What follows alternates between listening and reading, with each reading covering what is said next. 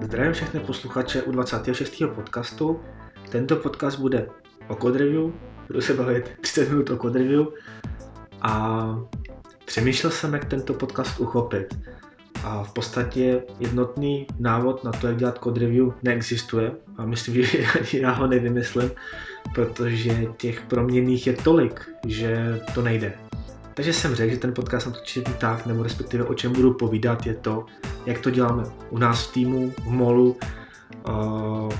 co řešíme, jak to řešíme, co neřešíme, co nechceme řešit a i nějaké zkušenosti, co jsem měl z předchozích firm, situace, si myslím, že když třeba s kodrivičkem budete začínat, čemu se vyhnout, co udělat a tak. Takže takový, doufám, to bude tak 30 minutový povídání o kodrivičku, víc bych to asi nechtěl dělat delší. Takže tak, takže začneme, začneme s motivací. Vlastně proč to kodrivu dělat.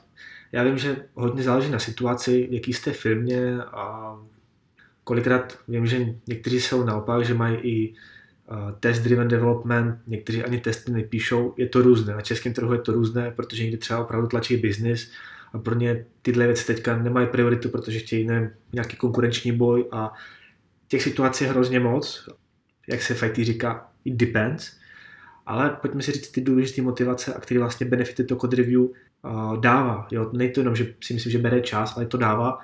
A první věc, co je hodně důležitá a je to, že se odhalí nějaké chyby.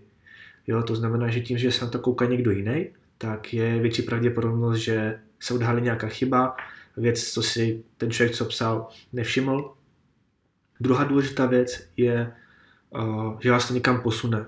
Vy nevíte všechno, já nevím všechno, on, nikdo neví všechno, uh, možná jenom Elon Musk ne, neví taky.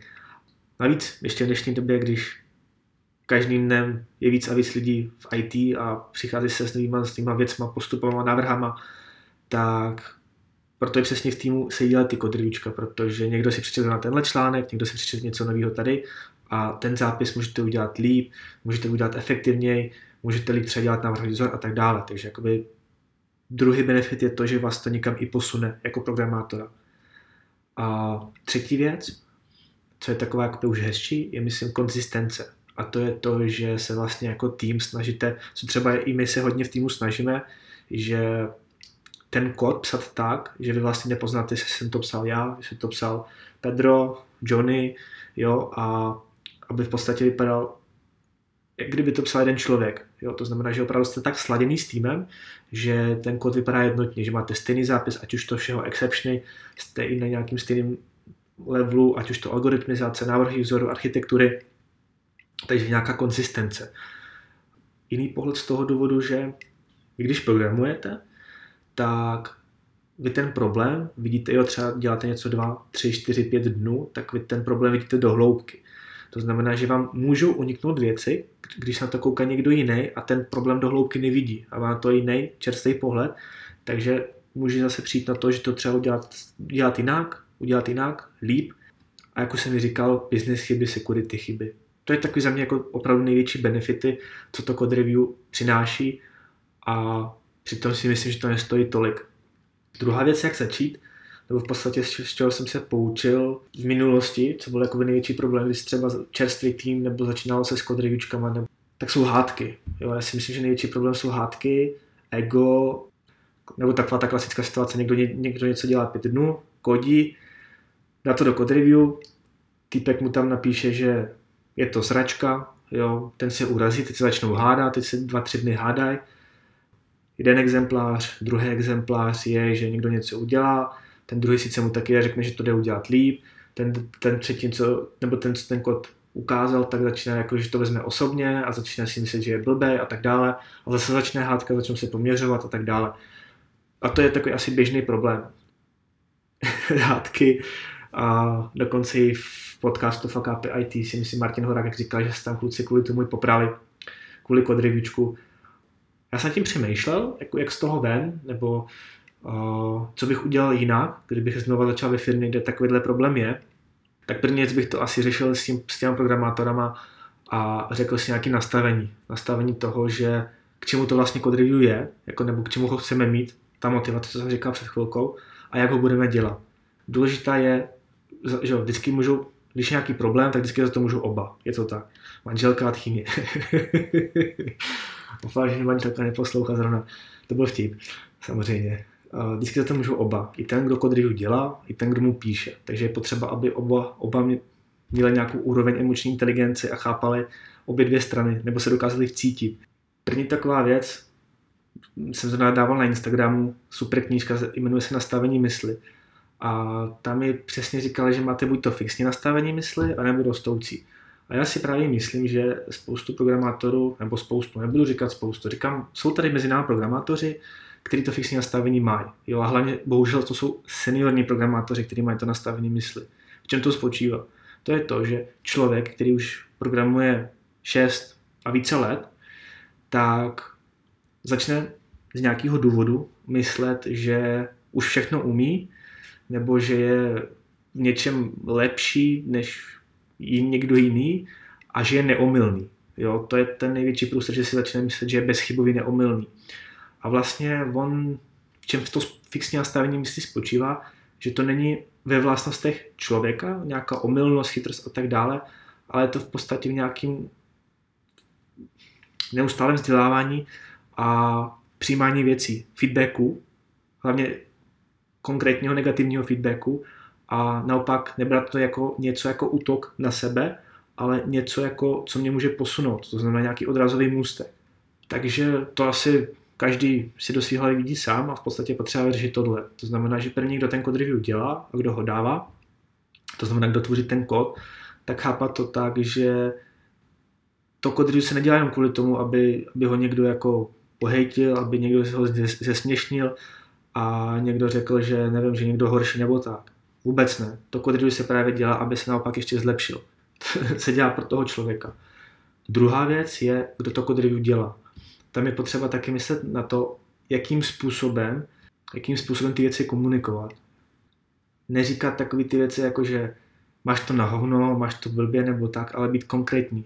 Konkrétní a hlavně, co já říkám skoro v každém podcastu, když kritizuješ, nabízej, pomáhej. Takže dám příklad. Máte nějaký code review, někdo něco, tak můžete se ptát, hele, a nechceš to zkusit třeba udělat přes tuhle třídu? Nebo tady máme helper, zkoušel to takhle, přemýšlel si nad tím? Nebo co se stane, když na APIčko přijde tahle hodnota? Nespadne to náhodou? Uh, hele, koukám se tady v tomhle tom kódu, vyskakuje tahle exception. Uh, to je schválně? Nebo chceš, aby opravdu jakoby to, nebo, nebo, to, nebo se to přehlídlo? Ta komunikace je důležitá. Ten, kdo dělá jako to review někomu jinému, tahle komunikace je hrozně důležitá a je potřeba, aby obě strany se v tom chápaly. Takže za mě asi nejjednodušší, jak jako z toho ven je, aby tým si sednul a sám si řekl pravidla, jak, jak se bude komunikovat, jak se bude mluvit. Ano, řeknete si, že je to fakt banalita, blbost a všem je zřejmá, ale věřte mi, že to není všem zřejmá a všichni si tam myslí, jo, jasně, jasně, dobrý vole, na pohodu. Ne, není to na pohodu. Přesně vznikají tady ty emoce a všechno. A já si myslím, že než se to úplně vyhrotí, tak je potřeba, aby si ten tým sednul sám, řekl si ty věci, plusy, minusy, jak se to budou dělat a zbytečně to nebudou hrotit. Nastavil si pravidla, jak budou komunikovat, jak budou spolupracovat a kde jsou nějaký meze. Pokud ty meze někdo překročí, tak je potřeba říct si nějaký mechanismus, jak se ten problém bude řešit. Jestli se řekne tým lídrovi, aby to nějakým způsobem zvládl tu situaci, nebo to, to zvedu za svým manažerem, i to je jedno, nebo to zvládnou sami, nejlíp, budu mít nějaký mechanismus pro sebe, řešíme to dlouho, pojď jedno nebo druhý a tak dále. Nejtěžší na tom je naučit se, že ze začátku tady to pochopit a dát, a dát svoje ego pryč. Takže to je taková jako první ráda, jak začít. Druhá věc, co si na tom kodriu všímat, nebo co řešit, co neřešit, samozřejmě záleží, jaký máte projekt. Ano, máte tady dva druhy projektů. Jeden, který je na zelené louce, to znamená, že tam můžete nastavit všechno od, od, od nevidím do nevidím a dát čeky na všechno, protože je to všechno krásně jednoduše. A pak tady máte projekty, které třeba vznikaly jako startupy, nebo kde prostě se hodně tlačil biznis a tyhle ty všechny věci chybějí, standardy chybějí a setkáváte se s tam takovýma věcmi, jako že uh, různý code style během projektu, nejasná architektura toho projektu, Jo, někde se dělá do, nějaký pokus, pak někde se dělá repozitory, repozitory pak někde jakoby slyším té doktrinu a takovýhle radosti. Jo. A takových projektů si myslím není málo. Proč o tom mluvím? Jo? Jsou, jsou dva přístupy, kde, kde, kde, můžete spoustu všechno, kde můžete všechno automatizovat a spoustu věcí neřešit. To si myslím, že je super. To znamená, že co my třeba u nás v práci neřešíme, kde budou závorky a tak dále. Jo, máme na to linter nebo v PHP code sniffer, statická analýza kódu, myslím, že spoustu by tam podle TypeScript, nebo zase na PHP máte PHP stan, testy, testy, testy, testy, jo, nějaký security checkery, Sonar Cube, to máme taky. A to všechno vám pomůže hlídat věci, na kterých se domluvíte předem nebo si nastavíte v pipeline. Domluvíte se, jak ten kód bude vypadat, jsou, jsou standardy, od kterých se odrážíme a děláme s nimi jenom opravdu malinký, malinký změny, na co jsme třeba jakoby zvyklí, takže moc jako nemáme tendenci jako říct, hele, tohle je standard, ale my to celý jako koste asi uděláme podle svého, protože jako jsme frajeři a pak stravíme sprint tím, že vymýšlíme svůj vlastní code style a vůči standardu a tak dále. To, to, to my neděláme. Jenom taková malá vsuvka. Sponzorem tohle podcastu je MOL. Nabírají teďka programátory jak PHP, JavaScript, Golang, takže kdybyste měli zájem, chtěli byste třeba dělat taky takhle kod reviewčko, tak mrkněte se na můj blog, tam budu mít link na Jobsy, případně můžete oslovit mě, já to přepošlu dál. Děkuji za pozornost. Takže až to máme zautomatizovaný, tak v podstatě řešíme, řešíme takové ty důležitější věci, strukturu kódu, čitelnost, čtěnost, čtu řádek a chápu, co je. To znamená, že proměny mají. Proměny jsou správně pojmenované, dávají smysl, co v nich je uložený, funkce dávají smysl. Hodně jsem o tom mluvil v Clean Code, tak když tak si ten podcast můžete poslechnout, tam jsem šel hodně do detailu, o čem teďka mluvím. Takže to je první věc, co řešíme v tom kódu. Jo, to znamená, že opravdu, ano, no se říká, že není potřeba dokumentace a tak dále. Ano, jako na většinu věcí není potřeba dokumentace, je potřeba je, ale když píšete hezký kód, to znamená, že opravdu to dává smysl pojmenování, že se opravdu přemýšlíte nad třídou, jaký pojmenujete, nad funkcí a vlastně to kompozice všeho vám dělá prostě krásně čitelný text, co se vlastně tam děje v tom kódu, tak zase ty dokumentace nepotřebujete tolik. A dělat dokumentaci, že tohle je třída, která se jmenuje uh, person, jo, tak si myslím, že tyhle komentáře jsou naprosto k hovnu, uh, pardon, k ničemu. Druhá věc, návrhy vzory. To, jak ten kód je napsaný, tak dává smysl z návrhy vzoru, z architektury, dodržuje solid, case dry, architektura kódu, jednoduše řečeno. A další věc, algoritmizace. Jo, to znamená, že pokud tam nevidíte radosti jako 4-3 foriče, přemýšlíte, jak je to ten kód udělaný. My třeba taháme hodně dat, protože děláme logistiku, takže my třeba někdy ty data nemůžeme načíst jako v jednom, takže nevím, když třeba někdo načte najednou udělá fetch all, tak se jako zeptáme, jestli chápe, co třeba to teďka udělá z paměti, jo, že najednou jako nemůžu udělat fetch all, jo, takže prostě v PHP v JavaScriptu můžu udělat přes, tři, přes stream, nebo v PHP to můžu udělat pěkně přes Yield a vracet jakoby ty data postupně, jo, a potom je jako zpracovávat. Nedělat to najednou, takže takovéhle věci řešíme, aby ten kód, aby ten kód dával smysl, aby tam nebyly chyby, správný návrh. Uh, to je taková ta hezká část, když už vám jako tu automatizaci můžete dělat, máte prostor. Pak je důležitý, nebo důležitý, těžký je, když začnete na projektu, který to nemá, a teď to potřebujete potunit. Jo? Že tam jako, bohužel v tom kodrivičku za začátku ty závorky budete řešit, než to nastavíte. Budete řešit, jestli tohle je tady, jestli tady tohle je tady.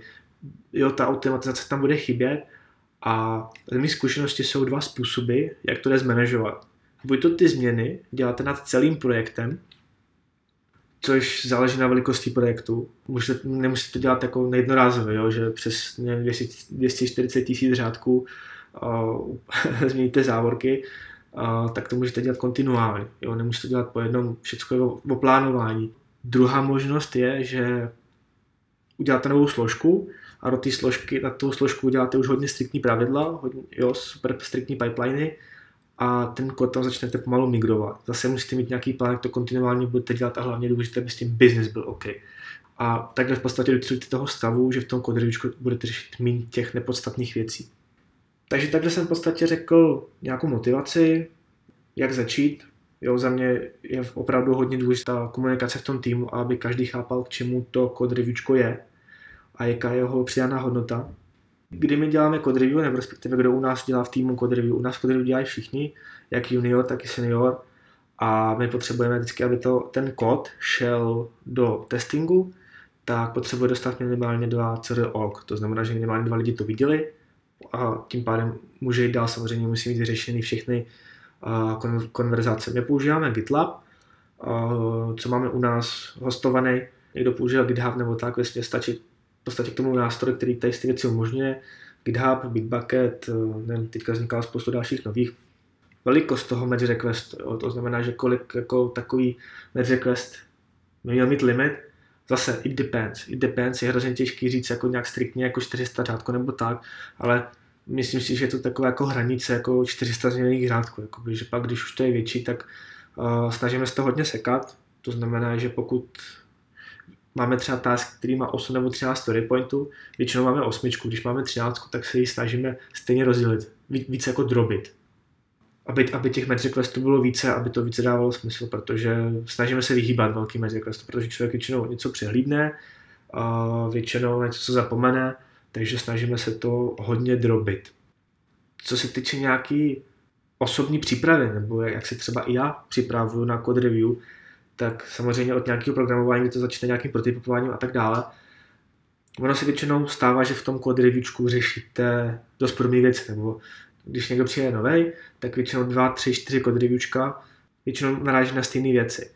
A jak se ty věci vlastně odnaučit dělat, nebo co třeba funguje i u mě, tak já než to code review pošlu dál, pošlu ho do testingu, tak si udělám vlastní code review. To znamená, že ten kód znova celý projdu a zkontroluji, jestli je to v pořádku nebo tak. Samozřejmě u nás to code review, nebo aby ten task mohl jít do code review, tak je potřeba samozřejmě, aby prošly pipeliny.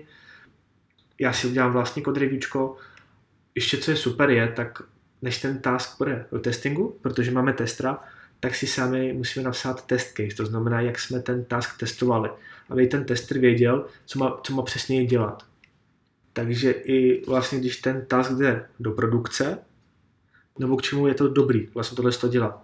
To znamená, že ten programátor sám napíše test case, jak on to otestoval. Je to z důvodu, že když jsem měl více týmu, tak já jsem nestíhal všechny tásky. A vlastně kdokoliv se na ten task může podívat, tak vidí jeho krásnou historii. Vidí přesně, co se dělo, co se otestovalo a co se neotestovalo. Zároveň tím jako dokumentujete. Takže za mě, když někdo třeba řekne, hele, potřeboval bych jsme dělali nějakou feature, nejsem si jistý to jako, jestli mi to může prostě tě otestovat, nebo zkusit to na produkce, nebo tak. A pak řeknete si, jo, hele, tohle jsem dělal v tomhle tiketu, ten tiket vytáhnu a máte to tam krásně udělaný. Takže je to nějaká, jako, nějaký feedback pro vás psát, jakoby test case. Takhle plus minus, jak to děláme u nás, code review týmu, my neděláme code review pouze na appku nebo na kód, co v aplikace jako PHP nebo JavaScript, ale my máme takhle jinak. Máme Kubernetes, na kterým každý z těch týmů může uh, jednoduše pustit takový vlastně v podstatě interní cloudová služba. Jo? Může rozjet appku na easy, tě potřebuje udělat nějaké věci v pipeline, relativně jednoduchý, a napsat svůj vlastně Docker image. Jo? To znamená, že my neděláme jenom code review na kód jako PHP, JavaScript, my děláme taky na Docker děláme, na GitLab, na, na, na GitLab pipeline, co děláme a tak dále. Jakoby, že těch věcí, na kterých děláme code review, je mnohem víc a myslím si, že na všechno by se měla dělat code review. Takže takhle jenom poznámka. Jak dlouho by se měla dělat code review? Já, já dělám hodinu. Když dělám deal, tak si myslím, že už se mi začíná ztrácet pozornost. Snažím se to code review dělat ráno. Jo, za mě, já třeba nemůžu, neumím dělat code review v pět odpoledne nebo tak. Já to dělám code review tak, že Není to jenom tak, jako že se na to podíváš a řekneš, hele bro, čau, dobrý, pohoda, může jít do produkce.